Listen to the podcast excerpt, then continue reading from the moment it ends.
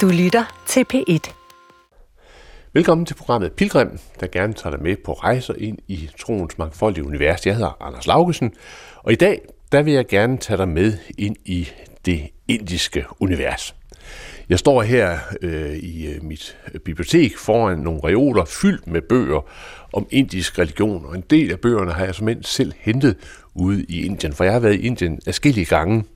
Min fascination af Indien og det religiøse univers derude, det begyndte sådan, da jeg var en ung dreng. Jeg var nede på hovedbiblioteket, og så fandt jeg denne her bog, som jeg så senere lykkedes mig at købe, nemlig en bog, der hedder Eternal India, udgivet af Indira Gandhi, med de mest pragtfulde billeder af øh, et liv, hvor religion og øh, hverdagsliv er sammenvævet. Billeder fra Ganges og fra øh, Karnataka, alle mulige forskellige steder. Og det blev sådan et af de øh, inspirationer, der gjorde, at jeg begyndte at rejse i Indien. I dag, der skal vi høre et øh, interview, en samtale, jeg øh, havde i sådan midt i nullerne med Michael Aktor, der er øh, religionshistoriker, og som jeg en dag helt tilfældigvis mødte på en gade i øh, New Delhi, og øh, det blev anledning til en snak i New Delhi, og så derefter også en samtale på det noget mere stille kontor på Syddansk Universitet, hvor han netop var kommet hjem efter fem måneders feltarbejde i Indien med fokus på hinduistiske gudeskulpturer og deres betydning. Sidste udsendelsen, der fortsætter vi med den indiske inspiration. Vi skal på besøg hos en familie her i Aarhus, der praktiserer både jainisme og kristendom. Men mere om det om en lille halv times tid. Først skal vi til New Delhi og til en samtale med religionshistoriker Michael Aktor.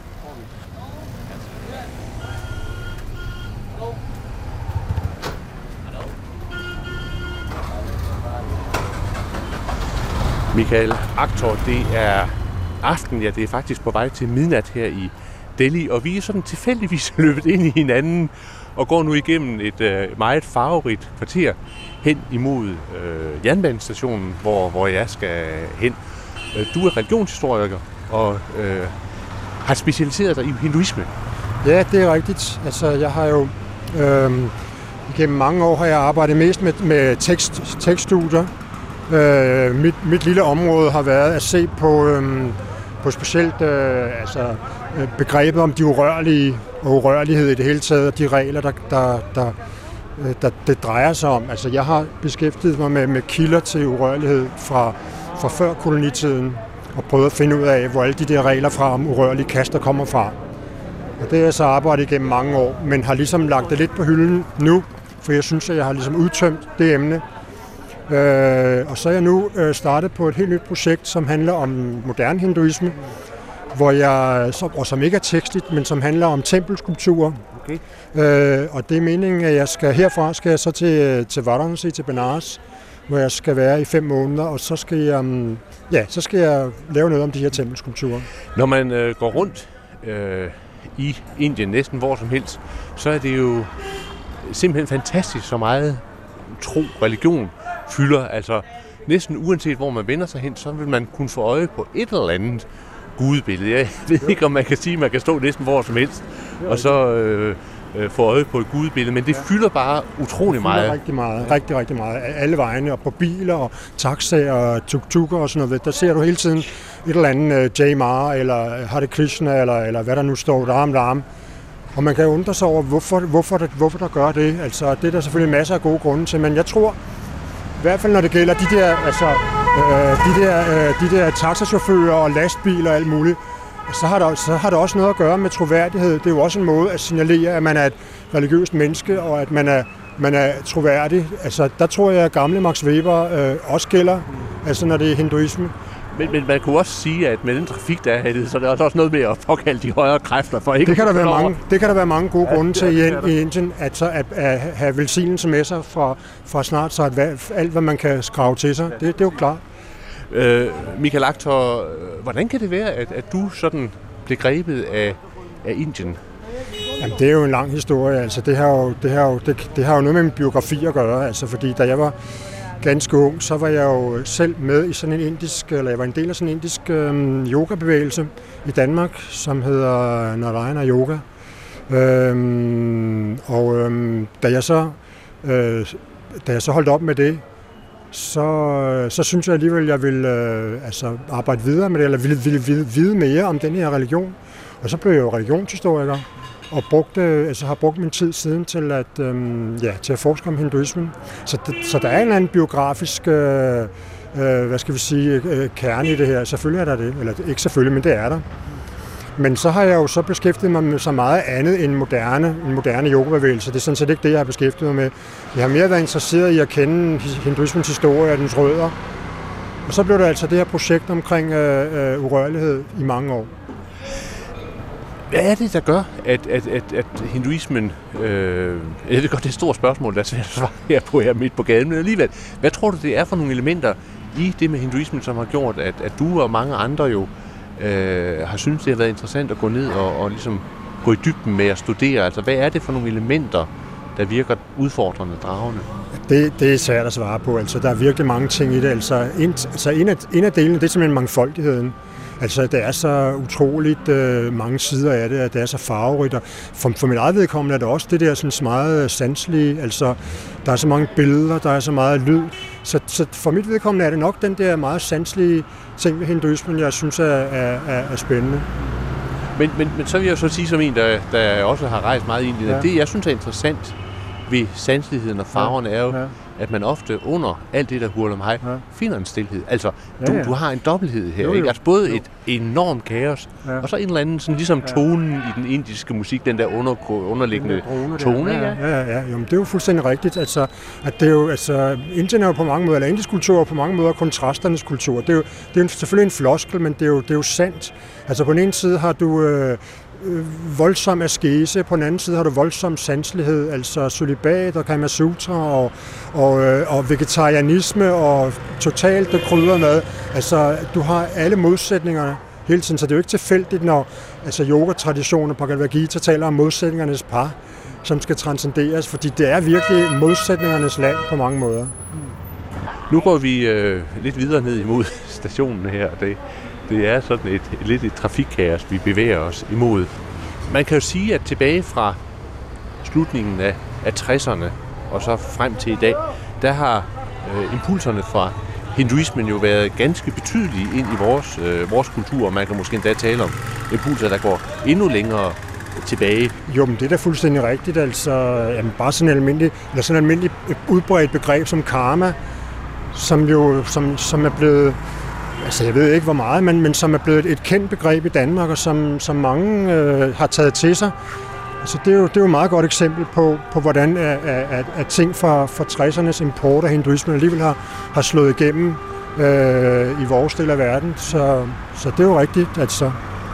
Men, men noget man så også jo hurtigt finder ud af, når man, når man beskæftiger sig med hinduismen, det er jo så, at, at øh, en ting er, hvad, hvad der så står i nogle tekster, men, men hinduisme øh, er jo på mange måder også en religion, der er præget af, at, at alting ikke nødvendigvis er, hvad det giver sig ud for, men der er rigtig mange måder at forstå og lag. Altså kompleksiteten er utrolig stor. Det er fuldstændig rigtigt. Altså, jeg var i Indien her for et par år siden sammen med min datter, og der, var vi, der havde jeg netop den der oplevelse af de der mange lag under hinanden af hinduisme.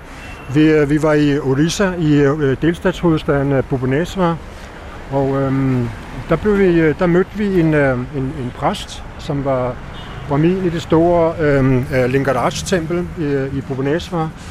Han ville jo gerne vise os rundt. Øh, det, det, det er jo også et tilskud til, til, til den daglige husholdning på den måde, at, at vise folk som os rundt. Men han var faktisk god, og vi så en masse ting, og han tog os med i masse små templer, hvor vi ellers aldrig havde haft en chance for at komme. Men, øh, og, og en ting, som jeg lader mærke til, han ville meget gerne vise os øh, nogle af alle de her sådan, øh, shivalingaer, som jo er sådan en slags fallisk figur, man ser i øh, Shiva-templerne. Det er Shivas ikon mere end noget andet. Og øh, almindeligvis er den, er den dobbelt. Den består både af en, øh, altså den her falliske figur, og så et, står den i sådan en basis, som hedder Yoni, som er, det, er, er, er, er, er sådan en kvindelig, det kvindelige kønsorgan. Så det er både det mandlige og det kvindelige kønsorgan i den her, den her figur. Og han ville have, at vi skulle... Øhm, altså, jeg havde min datter med, som, øhm, som er øh, lige i starten af 20'erne, og han ville gerne have, at vi rørte ved de her sådan, Linka-skulpturer. Og han ville også gerne have, at, at han rørte hende, når hun skulle røre den der, okay. den der Linka der. Og, og ja, okay, det, Altså, det synes far ikke rigtig om. Det, det, nej, jeg tror mere, det var, det var datteren, der okay. synes, at det var så fedt. Altså. Men, øh, men, øh, men, øh, men det gav mig den der fornemmelse af, at de her, øh, de her, øh, dy, altså de her lag under neden, ikke? Øh, altså, der er jo et gammelt, der er sådan en gammel øh, saying i, øh, eller sådan en gammel øh, sådan, øh, øh aforisme eller et eller andet, som man, man tit finder i forskellige tantiske tekster, som siger et eller andet med, at han, den siger noget i retning af, at officielt er han Vishnu-tilbeder, øh, der, derhjemme, eller hjemmet er han Shiva-tilbeder, og privat er han tantriker. Altså, så, det vil sige altså, at altså, de tantriske tekster erkender den der lavdeling, at der er en officiel hinduisme, som er den, den pæne, den venlige hinduisme. Så er der en lidt mere øh, yogisk hinduisme, øh, den der øh, shaiva hinduisme, og under den, der ligger så den tantriske hinduisme, som er, er, er, er en, en, altså en hinduisme, som er, altså, hvor, hvor, hvor Shakti, altså det her energibegreb, eller den her kraft, er, er, er afgørende. Og det er jo klart, at, at, at, at det har noget at gøre med religion og seksualitet øh, i, de, i den her tantrisme, fordi det er på en gang en form for askese, og samtidig er det en, øh, noget med at tilbageholde seksualitet, eller at på en eller anden måde maksimere seksuel kraft eller et eller andet. Så, så der er sådan en underlig dobbelthed, som handler om religion og seksualitet i de her, øh, i de her øh, former. Så, så altså sådan øh, for lige at, at samle lidt op, så kan man vel sige, at, at når vi går rundt, og så vi ser øh, nogle af de mange templer, der er her ved, ved, ved, ved gaden, så har vi nogle, øh, nogle pæne figurer af, af den fløjtespillende øh, ja, ja. Krishna, som, ja, ja. Øh, som er inkarnation af, af, af Vishnu. Altså sådan, ja. øh, den elskværdige Gud, der mm. leger med malkepigerne ja. osv. Ja. Ja. Og ved siden af ham, så ser vi så Shiva, som sidder og mediterer med sin ja. træfork og er sådan streng og yogisk og ødelæggeren, ved man godt, men sådan disciplineret. Ja. Ja. Og så er der det der øh, jeg ved ikke, altså mørke. Altså, nogle steder ser man så den her figur af, af, af, af Kali, som er den her gudinde med tungen, der rækker ud af, mm, ja. af munden, og ja. en hel perlekæde af afhuggede hoveder, ja, ja, og så videre. Sådan en ja. vældig mørk, øh, ja. mørk kraft, ikke? Ja. Og, og alt det, det, det er sådan set noget, der virker samtidig. Jamen, det er jo det. Det er det jo. Det er jo ikke, det er jo ikke enten eller, men det er ofte, altså, at, at de samme personer har, har, har rødder i, i alle tre traditioner, mere eller mindre. Og det kan man, altså teksterne er jo også udtryk for det, fordi de er, altså de væver sig ind i hinanden. Men altså det, som jeg specielt øh, gerne vil arbejde med nu, det er noget omkring de her, øh, de her tempelskulpturer, specielt øh, altså den her, det her Shiva-ikon, den her Linga-figur og Yoni-figuren. Fordi det er jo meget påfaldende, at, at øh, i hinduismen er der en, altså en tendens til, at når folk øh, fortolker de her øh, figurer, så bliver de opfattet som øh, altså fuldstændig abstrakt og transcendent. At dette er Shiva i hans kosmiske øh, abstrakte aspekt. Øh, men det, man står og ser på, jamen altså, det er man jo ikke i tvivl om, hvad er. Altså, det fremgår også af ikonografien og de ikonografiske øh, tekster, der ligger til grund, at det er, øh, det er et seksuelt billede, eller det er en fallisk figur, og det er et, øh, så, så der er den her mærkelige modsætning mellem, mellem det, man ser, og, og, og den her øh, transcendente, abstrakte fortolkning. Og den modsætning synes jeg er meget sjov og meget spændende, og den vil jeg gerne øh, prøve at, at undersøge nærmere. Lige om lidt så tager vi til Rishikesh, ja. op til der, hvor yogierne de øh, praktiserer askese. Ja. I hvert fald efter sin praktiserer ja. askese. Ja. Og du tager øh, om et par dage til, Benares, ja, ja, ja. og der skal du være i? Der skal jeg være i fem måneder, og så skal jeg, så skal jeg arbejde med, med, med, med de her tempelskulpturer. Jeg vil prøve at tale med folk, altså både med, øh, med dem, som, som fremstiller figurerne. Jeg vil selvfølgelig læse øh, på, på, på teksterne, de ikonografiske tekster, og øh, så vil jeg prøve at tale med folk, hvordan de opfatter dem, altså på at, at, at indkredse det her forhold mellem, mellem øh, hvad skal man sige, altså æstetikken på den ene side og fortolkningen på den anden side. Så når du nu kommer hjem, skal vi så ikke øh, have en aftale om, at vi mødes? Det og synes så, jeg kunne være sjovt. Øh, så har jeg meget vi, mere at fortælle. Ja, og, og øh, så ser vi, hvad, hvad, hvad du har fundet ud af. Ja, lad os gøre det. Det kunne være hyggeligt, Anders. Ja. Okay, tak skal du have.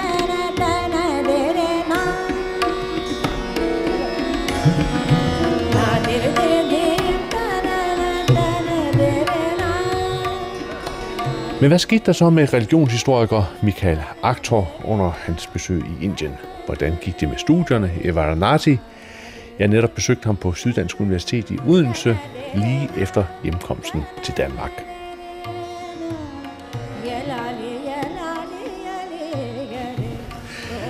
Michael Aktor, der er nu gået fem måneder siden vi mødtes i Indien på vej til banegården. Mm-hmm. Vi er lige trådt ind af døren til dit kontor her på Syddansk Universitet i Odense, mm. og det er første gang, du er her, efter ja. at du kom hjem. Det er rigtigt, ja.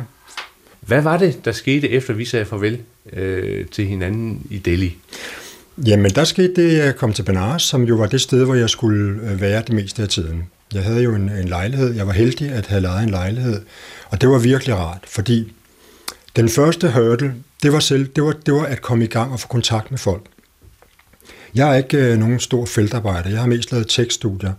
Så det at skulle lave feltarbejde om moderne forhold uden for Danmark, det var, det var nyt.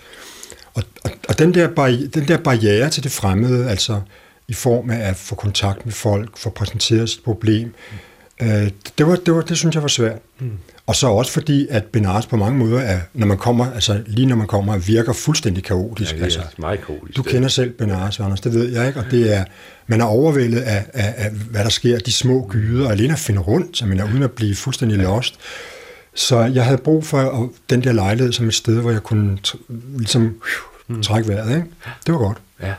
Og så, øh, hvad skete der så? Jamen, så skulle jeg jo i gang. Altså, jeg havde ligesom to spor. Dels havde jeg mit forskningsprojekt, som drejede sig om, øhm, om øh, denne her, denne Shiva-linga, som jo er guden Shivas øh, øh, ikonografiske form, altså hans gudebillede, mm. som jeg ville undersøge nærmere. Det tror jeg nok, vi snakkede om allerede i, i Delhi. Ikke? Og så ville jeg også lære lidt hindi. Jeg fik nogle hindi, jeg gik til noget hindi også, for at, og tanken var jo, at jeg ville lave interview. Mm. Jeg havde jo sådan set planlagt, at jeg skulle have lært så meget hindi for inden, at jeg kunne lave interview allerede ja. der, men det var jo fuldstændig naivt. Mm. Altså, hindi er på mange måder et svært sprog, ja. så jeg måtte klare mig med engelsk. Hvad var det så, du kom til at undersøge? Altså, du kommer som forsker, du ja. skal kigge ind i en ja. anden religions ja. univers. Ja og finde ud af noget. Ja, ja. Jamen, jeg vil jo, altså, jeg vil jo undersøge, hvorfor den her modsætning, der er mellem den her Shivalingas uh, ikonografi, som oprindeligt var, var, var falsk. Mm. Det var en falsk figur, men som senere hen udviklede sig øh, på en sådan måde, at det, at det falske bliver nedtonet, så den bliver rent abstrakt. Mm. Altså bare en slags søjle, ikke, som er afrundet for oven. Øh, fordi jeg synes, det var interessant med det der modsætningsforhold mellem øh, det sanselige og det transcendente, mm. når vi taler religiøse udtryk. Og der er så det specielle, at jeg på grund af travlhed og dårlig planlægning, så havde jeg ikke fået læst den sekundære litteratur, jeg burde have læst, inden jeg kom. Mm. Så den, måtte jeg, den havde jeg så med i tasken, ja. hvilket gjorde, at min kuffert blev, var lige ved at blive for tung. ja. øh, og og, det, og det fra, da jeg så kom i gang med at læse, så viste det sig, at jeg sådan set havde, op, havde, havde genopfundet den dybe tallerken i en vis ja. forstand. Fordi det her, det var noget, som allerede sådan de klassiske indiske ikonografer havde skrevet om for mm. ja, 20-50 år siden, ja. hvor de også netop siger præcis det samme, at der er foregået sådan en udvikling. Så altså man kan sige, grundproblemstillingen er, hvordan kan et erigeret lem ja blive centrum i en religion, ja. der alligevel er øh, noget øh, tilbageholdende over for øh, det seksuelle. Lige præcis. Det, det, det, det, det, der er ja, det, det, der er kernen i det. Gerne i det ja, lige præcis. Og det er jo et svært spørgsmål ja. at gå ja. ind og stille, stille til folk. Hvordan, ja. hvordan kan det være, at de står og tilbeder sådan et, et, et liv? Ikke? Altså lige det, præcis. Så, ja. så det var også et strategisk spørgsmål. Hvordan får jeg, hvordan får jeg lavet mit, min interviewguide, altså mit schema mm. over spørgsmål, på en sådan måde, at jeg får min svar uden at spørge direkte? ja, uden at fornærme nogen. Altså, jeg, jeg, havde, jeg var heldig at få et interview med en af de øh, en af præsterne ved, ved Kashi Vishwanath-templet, som jo er det, det vigtigste tempel i, i mm. Benares, og som er et, et af de vigtigste pilgrimsmål overhovedet i hinduismen, hvor der er tusinder af mennesker hver dag, der kommer. Og det var, det var lidt specielt at få det interview, fordi de er meget specielle, de der præster. Mm. Der er ikke nogen, man sådan umiddelbart mm. har mulighed for at snakke med. Men det fik jeg så i stand gennem nogle andre. Og der lagde jeg så den strategi, at jeg ville... Jeg kunne ikke spørge ham direkte, selvfølgelig. Mm. Men jeg kunne, det var sådan, at der, hvor jeg boede, øh, som hedder Shivalaghat. Det, det er ud til floden, ud til Ganges. Der, altså, der, er jo, der er jo de her linker alle vegne, stillet op alle vegne i byen. Ikke? Og den, der var der, eller en af dem, der var der, den havde, øh, en, den havde nogle, øh, en, øh, nogle, nogle, nogle, øh, nogle ornamenteringer, mm som, var, som er et levn af denne her falske form. Det er noget med nogle linjer, der mm. går ned og, og på den måde markerer, øh, øh, hvad, det, hvad det oprindeligt er. Ikke? Og den havde jeg taget en masse billeder af. Mm. Og så viste jeg ham de her billeder, og så spurgte ham, hvordan han, hvad, hvad, hvad, hvad, de, hvad de her mønstre gik ud på. Mm. Øh, og det er sådan tilpas øh, abstrakt til, at det godt mm. kunne fortolkes som rent abstrakt, mm. men alligevel ja. er det ikke. Men, og der, der gav han så mig det svar, at jamen, det, er jo, det er jo en menneskeligt frembragt. Den er jo, det er jo en ornamenteret mm. den er mm. menneskeligt frembragt. I modsætning til de naturlige, eller de her swayambu, mm. øh, altså, øh, hvad hedder det, øh, selvfrembragte linker. Og det er sådan noget som, det bestemte sten, øh, specielt fra floden Narmada, øh, som har sådan en, en, en cylinder, som er blevet altså gennem vandet og så videre, har fået den der cylinderform. Ikke? Så han brugte det som argument for at sige, at jamen, den har lavere rang, fordi den er, den er menneskeligt skabt, mm. i modsætning til de naturlige, som jo ikke har øh, sådan nogle mønstre der. Ikke? Og det var jo ikke et helt tilstrækkeligt svar, fordi øh, selv de her menneskeligt skabte linkager, øh, der er sådan en klassificering af forskellige typer linkager, de menneskeligt skabte, altså en af dem, øh, de får jo den samme gyldighed som, som de andre, fordi de bliver jo øh, indvidet, eller, eller der, mm. man, man, man udfører et ritual, hvor at guden tager bolig i, i, øh, i figuren. Ikke? Og derfra så har den samme, altså så har den samme øh, kraft og gyldighed. Så det var jo for ham ligesom også en måde at, at, ja, at undvige ja. det her spørgsmål. Ikke? Okay, så mit næste træk, det var så at spørge, om ikke Linkaen repræsenterer øh, foreningen mellem Shiva og Parvati. Og nu skal jeg så lige forklare, hvordan den ser ud. Ikke? Du har den her søjle, men den står så i en basis, mm. som med tiden fik sådan en form, som nærmest ligner en, en, en gigantisk jødeharpe, mm. hvis folk ved, hvordan sådan en ser ud. Som bliver fortolket som en yoni, det vil sige vagina, altså den, den kvindelige side. Ikke? Mm. Øh, og så, så vil jeg forvente, at hvis han svarer ja til det, så vil han jo bekræfte, at, der, mm. at, at, at den del af den, som var mm. søjlen, det måtte ja. jo så være den falliske ja. del. Øh, og, og der overrasker man, for der siger han, ja, så, ja, det er helt klart, at det er øh, den her forening mellem Shiva og Parvati, som, som er, det, er det afgørende. Men, men det er jo ikke en fysisk forening, mm. altså i, i, i, i, hans, i hans måde at fortolke det på. Det er en yogisk forening, altså en, det, det, det, det, det maskuline og det feminine aspekt eller princip i naturen, i skabelsen. Fordi der er det specielle ved hinduismen, som, men så skal vi være opmærksom på, at der er en meget, meget stærk parallelitet mellem menneske, menneskekroppen og kosmos-universet. Man kan tit i, i nogle af de der klassiske filosofiske tekster faktisk ikke afgøre, om de taler om verdensskabelse, eller om de taler om individets, altså kroppens skabelse, mm. som i begge tilfælde bliver fremstillet som altså en forening af et mandligt og et, et kvindeligt princip. Så igen en abstrakt fortolkning af en konkret figur. Ikke? Michael Aktor, nu, nu er du så kommet hjem og er blevet så meget klogere, end jeg har sagt, ja. ved at tale med en masse mennesker. Ja. Øh, hvad kan du så bruge det til? Altså, hvad, hvad, hvorfor, hvorfor er det her spørgsmål relevant i dag? Jamen, det blev, det blev relevant på en anden måde, end jeg havde troet. Altså, blandt andet fordi, at jeg på et tidspunkt følte, at jeg ikke fik nok information. Jeg, altså, den her barriere, jeg talte om før, var svær at overvinde, og jeg synes ikke, jeg, jeg fik fat i de rigtige mennesker.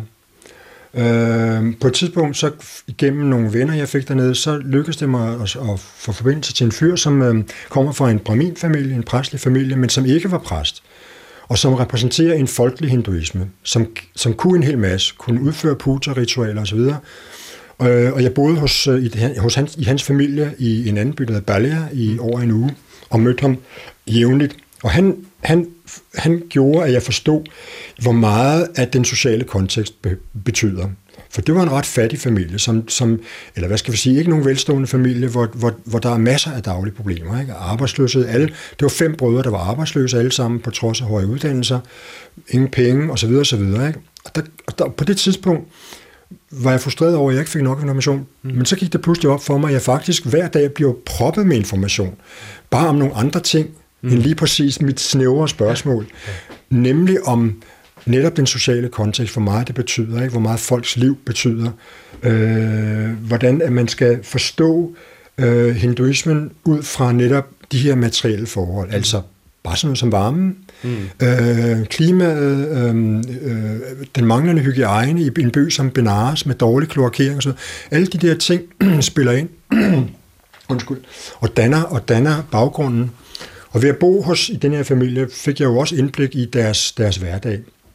Og det viste sig jo efterhånden, at næsten alle, jeg talte med, når man havde talt med dem længe nok, og, og ligesom tog at involvere sig, så handlede det meget om praktiske problemer. Sygdom, øh, arbejdsløshed, øh, penge, gæld osv. Ikke?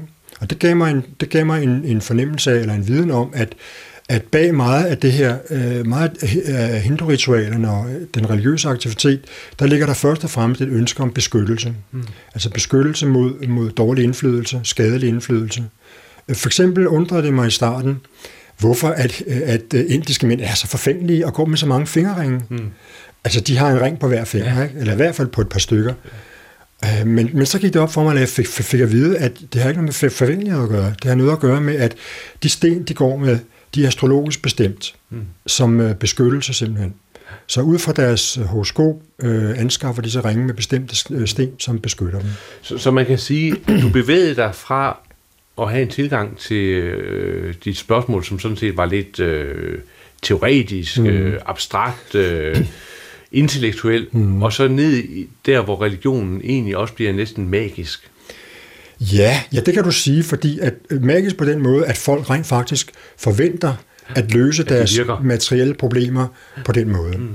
Og det er både altså øh, de her ringe, det er astrologi, astrologi, altså ham, min kammerat, som mødte, han har en anden ven, som er astrolog, og det er et stort erhverv i Indien. Mm.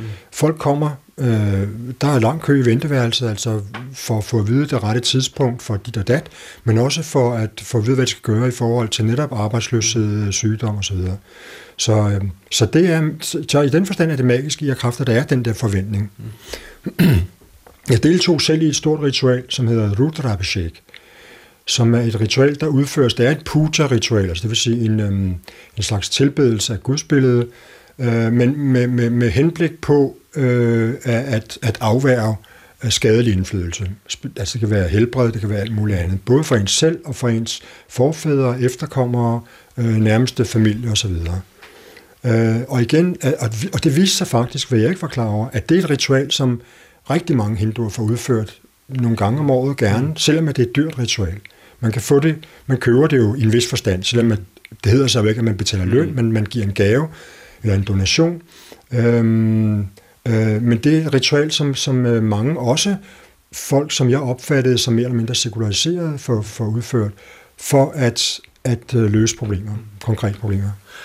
Michael Aktor, når du så er ude og taler med mennesker og jagter øh, ritualer osv., er du da så, så som en slags flue på væggen? Altså er det sådan, at du jagter nogle underlige mennesker, der gør underlige ting, og så forsøger du at systematisere det, eller øh, har du en anden øh, position?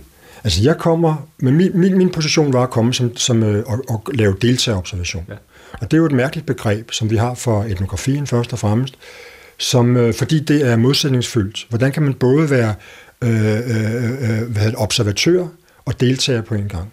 Fordi observatørstatus, det forudsætter objektivitet, mm. og deltagerstatus forudsætter, hvis man ikke faker altså, så forudsætter det en eller anden form for engagement, eller at, at man er seriøst øh, engageret i det, man deltager i. Så hvordan gør man det? Og der er der forskellige positioner inden for mit fag. Nogle, de, øh, de faker, eller de andre, de, de undlader som en deltager. De undlader deltagersiden og starter med at melde ud. Jeg kommer her som en objektiv observatør. Jeg skal bare interviewe og have nogle informationer. Men min erfaring er, at deltagelse giver altså meget mere information. Både ved, at man selve det, at man deltager og, og dermed observerer mere, mm. men også gennem de kontakter, venskaber, invitationer osv., som det som det medfører, fordi deltagelsen er samtidig en bekræftelse af, at man anerkender, mm. man anerkender de mennesker og deres liv. Men, men tager du det alvorligt i det øjeblik, du deltager? Det gør jeg faktisk, altså fordi øhm, det, det, det mener jeg er en del af det, at, altså det, det er den deposition, jeg har valgt ja. øh, i min fortolkning af deltager. Michael Aktor, øh, mennesket Michael Aktor, der kommer hjem til det her sekulariserede Danmark, mm, ja. og lige præcis har været i, i Indien og, og set den der øh, mangfoldighed af mm. religion. Hvordan, hvordan takler han den udspændthed? Sådan som privatperson, mener du? Privatperson, ja. Jamen, det har skiftet, det har skiftet i, mit, altså, i løbet af mit liv. Ikke? Altså, som ung var jeg selv optaget af hinduisme og var, var faktisk praktiserende.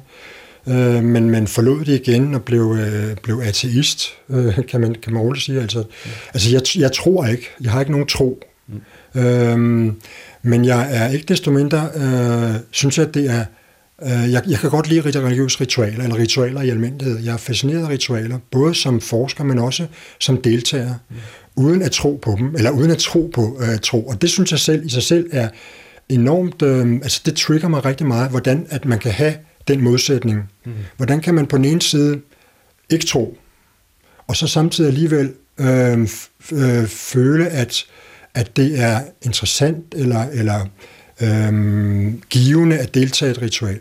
Og det for mig peger i retning af, at, altså, at, at, at, øhm, at det rituelle er, er mere vigtigt øh, end som så, når vi taler om religionsbegrebet. Selvom at det rituelle findes i så mange andre sammenhænge, øh, så tror jeg, at det er der, man skal hen, hvis man skal forstå religion. At det er ved at, ved at, øh, ved at undersøge altså ritualer mere, og hvad det er, ritualer gør. Men, men dybest set betyder det så, altså som et menneske, der ikke tror, mm. at du sidder og kigger på de troende som nogle mennesker, der handler et eller andet sted i blinde? Og nej, sig til noget. nej, nej, nej, nej, det gør jeg ikke, fordi jeg mener, at den tro, de har, er en, øhm, er en øhm, altså nu bliver det sådan lidt teknisk, ikke? men at en slags ontologisk projektion, kan man sige, at det, de, at det, de, at det udbytte, eller det, op, det de oplever mm. igennem ritualer for eksempel, igennem hele det her, øh, den her praktisering. Og ontologisk, det er det Ja, det, det, det, det er en idé om, hvad der findes, hvad der virkelig er. Og projektion, det vil sige, at man øh, kaster den et andet sted ind. Ikke? Så hvis man har, altså tag et eksempel som mystik, som jo er et klassisk mm. fænomen i religionsforskning. Ikke? Det er et, et, et fænomen, som er meget oplevelsesbaseret, meget baseret på oplevelse. Og der har vi at gøre med nogle, nogle øh, intense oplevelser, som typisk medfører, at, at det, der opleves, projiceres op på et plan, hvor det hvor det findes, altså mm. som en projektion, som oplevelsen af en gud eller anden. Men det er for mig at se jo netop en projektion. Mm. Øh, men det, det gør jo ikke oplevelsen mindre virkelig, eller selve øh, oplevelseskvaliteten mindre virkelig. Mm. Så på den måde, så ser jeg ikke på folk som, øh, som øh, vildledte på nogen måde overhovedet. Altså jeg, men jeg prøver at forstå, hvordan øh, det kan være. Altså alene, du behøver ikke engang at tage, tage mit eksempel, bare, bare den ene ting, at der findes så mange forskellige religioner. Mm. Det er jo et klassisk argument for, at øh, så, er det ikke, så kan det ikke være troen, der er det, der er det, der er det fundamentale, for den er jo forskellig, men noget andet mere grundlæggende.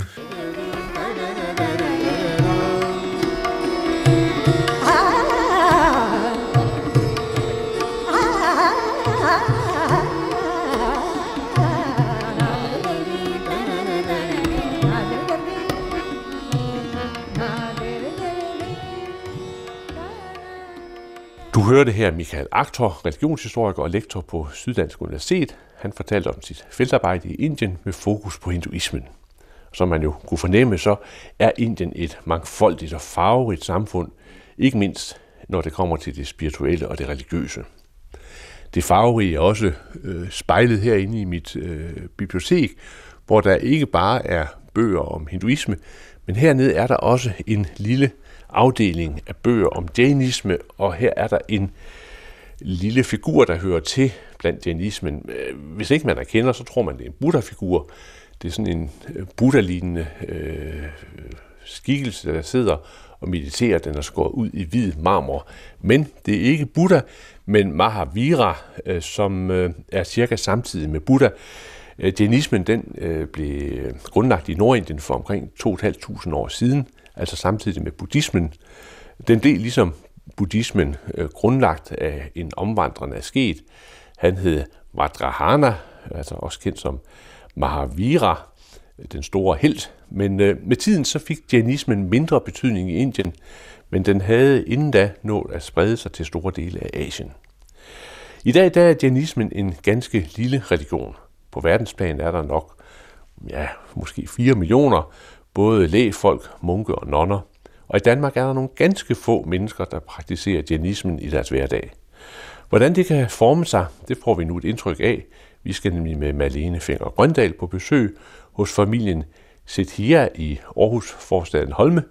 Familien den består af Mirdul, der er født i en Jain-familie i Indien, hans danske hustru Nynne, der er kristen, og så parets tre børn i alderen fra 5 til 17 år.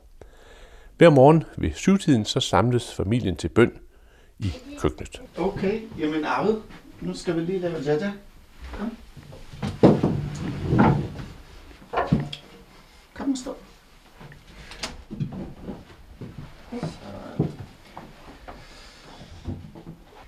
Namo Arihantaram, Namo Sitaram, Namo Ayariya Subanchana Brahmacharyanam Namaro Sarvasahuram Aso Panchanamokaro Sarvabhavapanasano Manglanancha Sarvesim Padamamabhai Mangalam Fader, du som er i himlen, hellig blive dit navn, komme dit rige.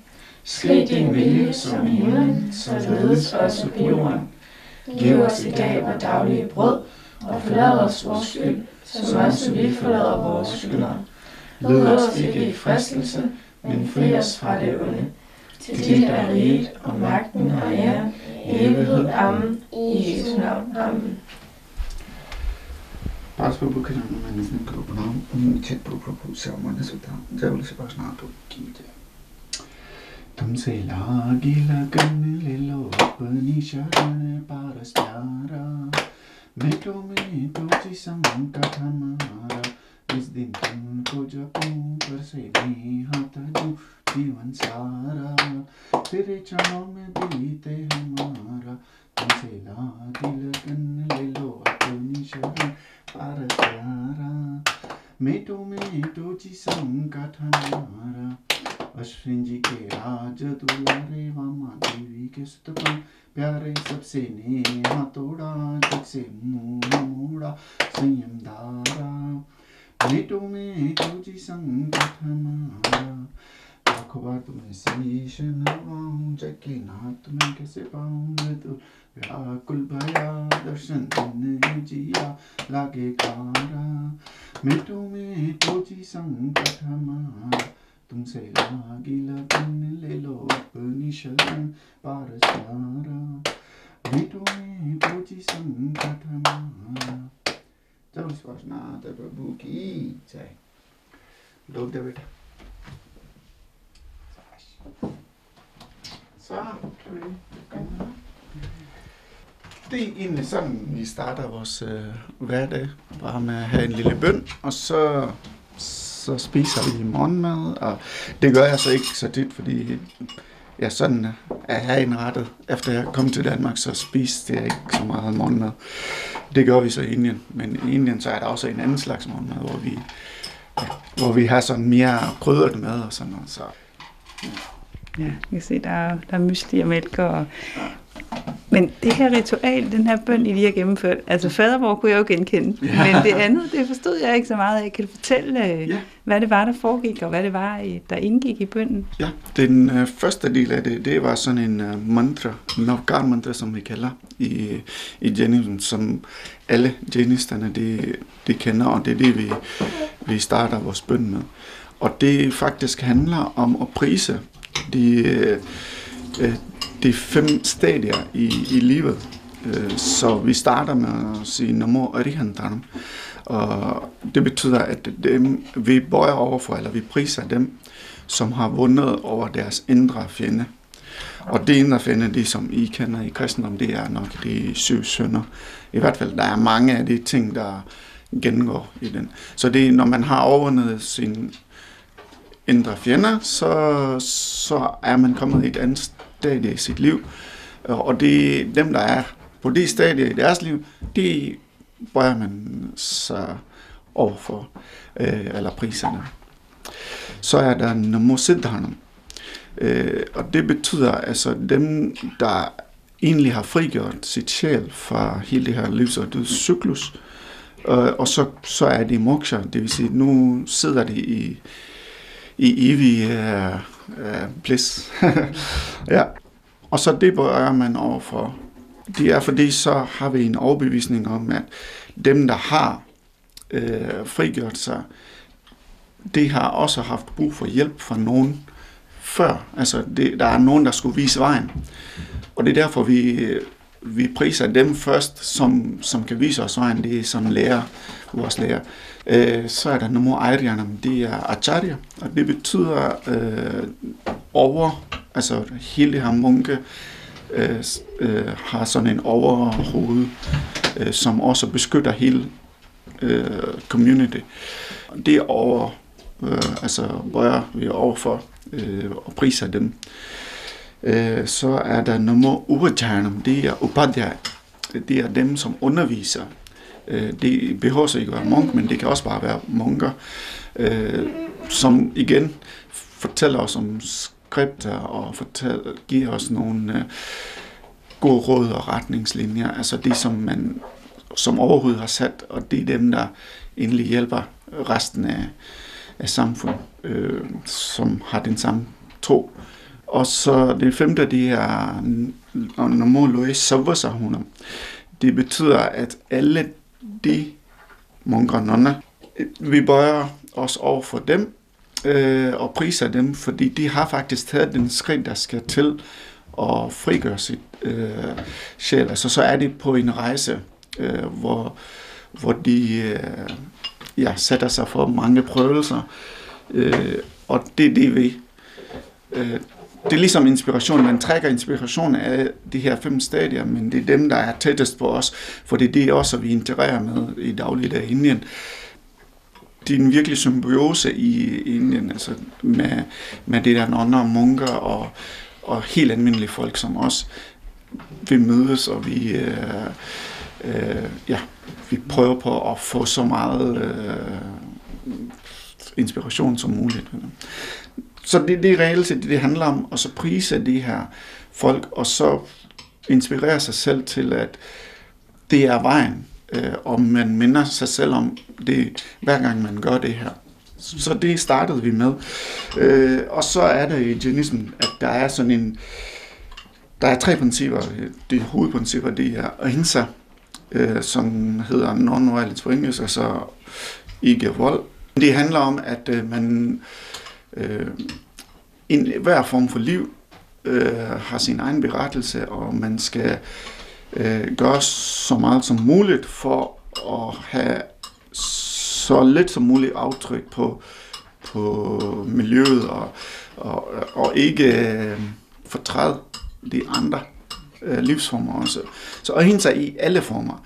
Øh, det er sådan set både i tankerne, hvad er det, man siger, og også hvad det, man gør. Så det er ikke kun, at ikke vold det er på en fysisk niveau, men det er også helt til psykisk niveau, man, man tager den derhen.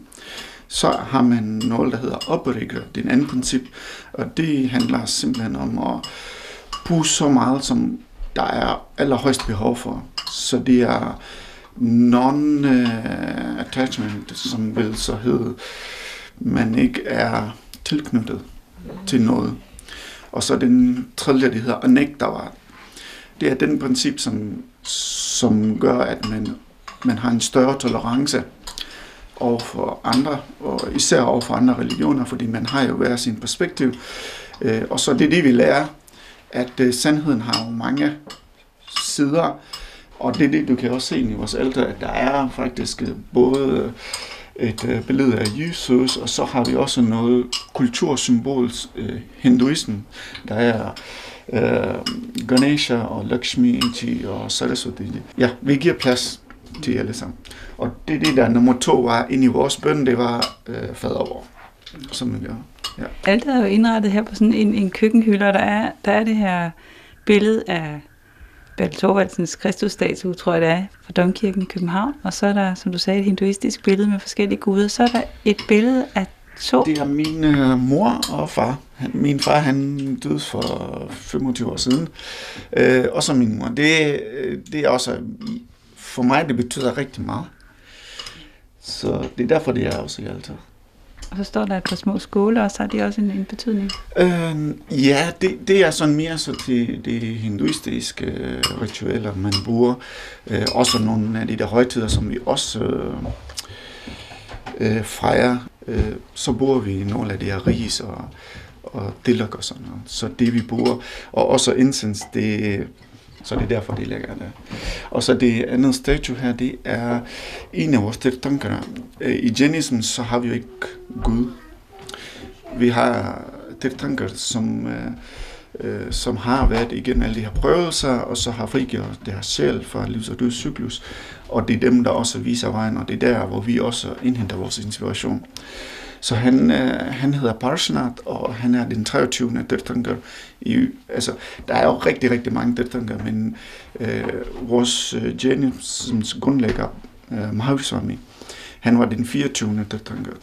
Og når man lige kigger på ham, så den som, som, når jeg ikke kender så meget til, så kunne han godt ligne en Buddha-figur en lille smule. Og er det ikke også noget med, der er, Ja, der altså, er meget, der, meget, der er noget, der kan minde om, om det, buddhismen? Jo, det er meget, meget tæt på. Øh, Jainismen er bare øh, flere hundrede år øh, ældre end buddhismen. Øh, og så ja, de, de fleste, altså hvis nu man kigger på det tanker, altså det er jo alle sammen øh, nøgne, og, og det minder meget om Buddha. Øh, Buddha har jo stadigvæk sådan noget trøje på, men alle vores virtetænkere, de har ingen trøje på. Så det er den måde, man kan lynhurtigt sådan, uh, se på nogle billeder og så sige, okay, det, det er så Buddha, og så det er så Jain uh, øh, Tirthankars. Nu har du også allerede nævnt både det her med ikke vold, med ikke at gøre nogen fortræd, og at der også findes munker og nonner. Og jeg kan huske, at jeg har en, en svogersvigerinde, at de havde været i Indien på et tidspunkt, og så kom de hjem og fortalte jo alt muligt forskelligt. Ja. Men noget af det, de var meget fascineret af, det var, at de havde set nogle jainist munke, som gik med sådan et mundbind på, Ja. og så gik de og fejede foran sig. Ja. Og de forklarede mig, at det var for ikke at komme til at sluge insekter for eksempel, eller træde på øh, dyr. Ja. Så det er jo meget, meget, hvad kan man sige, øh, Ja. det, det er et princip, der virkelig vil overholde. Men i dit liv, altså, hvor, hvordan ser det ud i dit liv, øh, de her principper? Ja, det er faktisk rigtig fint uh, spørgsmål, fordi uh, Jennisons det her fem, vi kalder det for Mahavrat, uh, og det er, uh, ja, man kan godt sige det principper, men det er noget, som vores munker under det følger meget, meget stringent. Øh, og hende så, øh, så er der Astag og øh, Acharya, Aparigra og så Brahmacharya. Det, det er fem principper, som man skal følge som nonner og, og munker til punkt og prik, øh, og så meget som overhovedet muligt, de skal øh, gøre. Men så er det så for de almindelige janist øh, familier, så er det samme principper, men så vi kalder det for anuvrat. Det vil sige, de er meget, meget skraldede version af det. Øh, fordi man også anerkender, at folk er forskellige steder i deres rejse i spiritualitet, så, så det er ligesom om det er guidelines. Altså det, det øh, livsregel, øh, regel, så man må gerne følge det så meget, som man kan i, i sit liv. Øh, og så vil man se, at altså, der er nogen, øh, også i familieliv, som er meget tættere på de her fem principper og gør rigtig, rigtig meget ud af det. Så er der så nogen øh, som mig. Øh, jeg har så affundet et eller andet form for balance i det liv, som jeg lever her i Danmark. Øh, og så har jeg også en familie med en anden trosretning. Øh, så, så er der et eller andet form for balance, der skal til. Så nej, jeg går ikke og fejrer foran mig, eller, øh, eller noget i, øh, i den du. Men til gengæld så er jeg blevet veganer. Så vi er jo sådan set vegetar. Alle jenister, de fleste vil så være, at det er, er vegetar. Øh, og så jo mere man bliver bevidst om tingene, så er der jo nogle valg, man træffer i sit liv.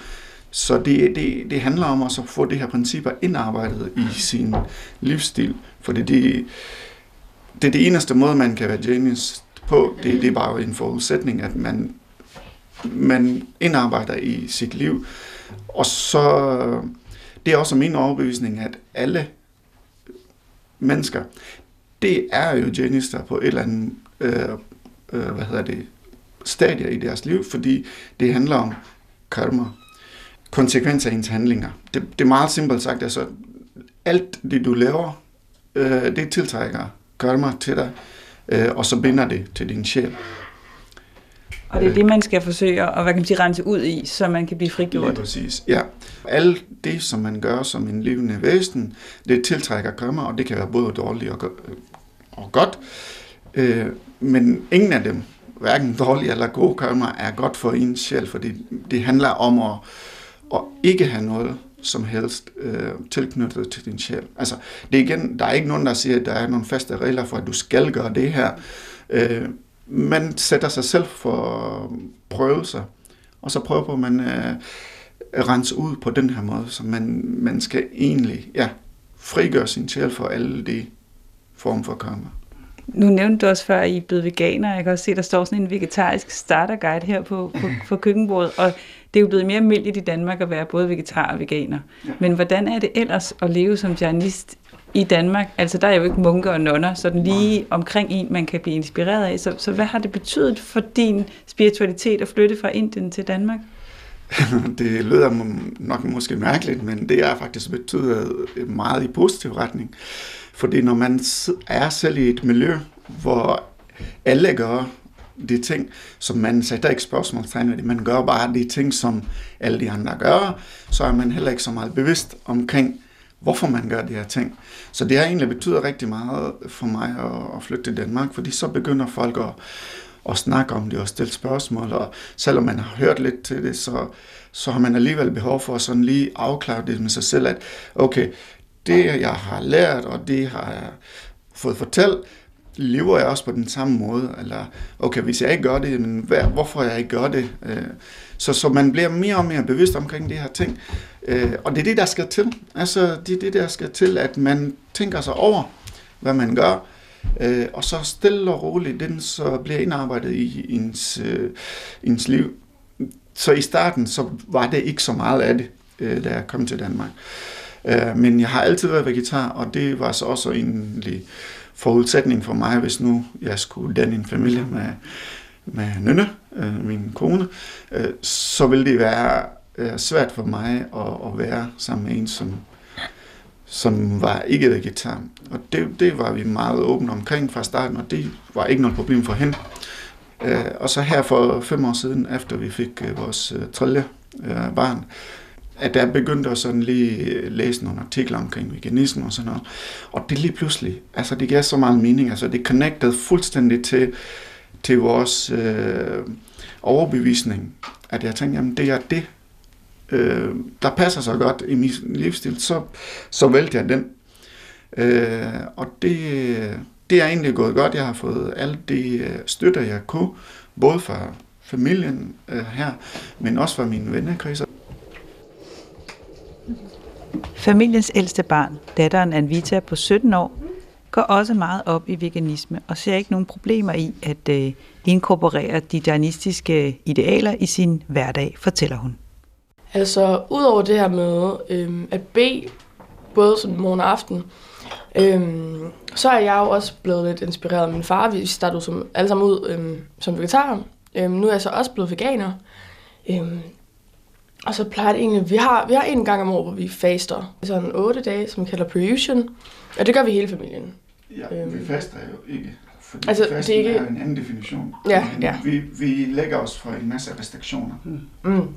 Det kan minde lidt om den kristne faste, faktisk, ikke? Hvor vi jo det, det og faktisk også, også spiser en del, men, men, men der er nogle ting, vi afstår fra. Ja, men det gør vi også faktisk øh, de 40 dage mellem fastelavn og, og påske. Det har vi så hele familien også taget den øh, periode i, i, i kristendom, og så okay, hvad er det så, vores læst er? Øh, og så prøver vi på os at sige, jamen det, det vil vi gøre. Så, så det startede ud med, at vi sagde, jamen det er slik og chokolade, som, som vi synes øh, virkelig, altså vi har en... Øh, ja, læst for, så, så, så forsøgte vi at gøre det. Men øh, så med tiden, nu har vi gjort det i ni år, så med tiden, så man lægger bare flere og flere ting, alt afhængigt, og det er ikke sådan, at alle sammen gør det, alle sammen gør det på hver deres måde. Øh, øh, Anvita for eksempel sidste, var det i forrige år eller sidste år? De sidste par år. Sidste par år. Hun har faktisk taget den helt en anden højde, altså ikke længere end mig. Øh, hun har gjort sukkerfaste. Øh, og det, det synes jeg, det, er, det inspirerer mig. Altså mine børn kan godt inspirere mig og se, okay, øh, så hun har været for to år siden i efterskole, og der har hun også haft uh, inspireret sine venner, så faktisk det har haft en, uh, det der 40 dages periode med en form for konkurrence, man kan godt sige, men, men det er en form for inspiration, at det så hende og gør det her, så vil det også gerne være med. Øh, det kan hun fortælle om, det så blev også noget efterfølgende. Ja, altså øh, selve år, der gik det ret godt. Jeg tror, vi var sådan en seks stykker måske, der, der lavede den her form for fase sammen. Og så her sidste år, så var der også folk, der skrev til mig og spurgte, om vi skulle gøre det igen. Det er selvfølgelig lidt sværere, når man så ikke bor sammen. Men altså, det var da fedt at vide, at der var nogle af dem, der sådan tænkte på det igen øh, næste år. Ja. Er der ellers nogle ting i hverdagen med dine kammerater, hvor der er, hvor det, hvor der er, hvor der er en forskel, fordi du er ud af en janist familie Mm, altså, det er ikke den store forskel. Øhm, Jeg tror, altså det største, det ligger nok i veganismen, men jeg har jo også en del venner, som er veganer, så det, ikke, det udgør ikke et, et problem som sådan.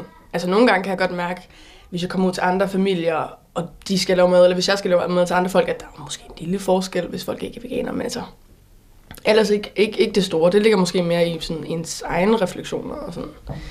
Og nu bad jeg også fadervor, og din mor er kristen, så, så hvordan hænger de her ting sammen for dig? Er der nogle modsætninger, eller, eller ser du nogle ligheder, der gør, at, at det egentlig hænger fint sammen? Altså, jeg ser rigtig mange ligheder. Øhm, Jeg ser jo egentlig mig selv som kristen, men så sådan følger mange af, af principperne fra Jainism. Øhm, og der er ekstremt mange ligheder jo, synes jeg. Altså, det synes det passer super fint. Der er ikke noget, det er som et skæld eller noget, der, sådan, der går imod hinanden eller sådan noget. Begge så meget fredelige, og man skal tænke på sin næste, og altså sådan nogle ting, så det virker meget fint for mig.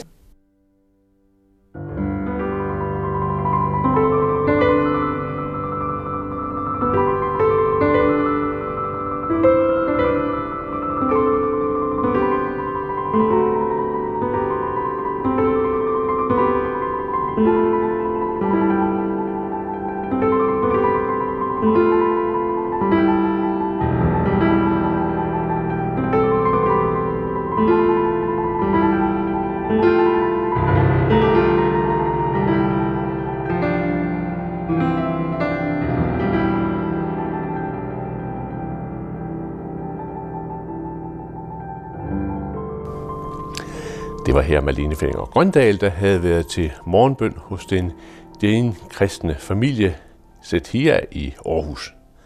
Tidligere i udsendelsen der bragte vi en samtale med religionshistoriker Michael Aktor om hans feltarbejde blandt hinduer i Indien. Pilgrimsrejsen rundt i det religiøse univers fortsætter næste søndag, så forhåbentlig på genhør. Jeg hedder Anders Laugesen. Tak for nu. Gå på opdagelse i alle DR's podcast og radioprogrammer. i appen DR Lyd.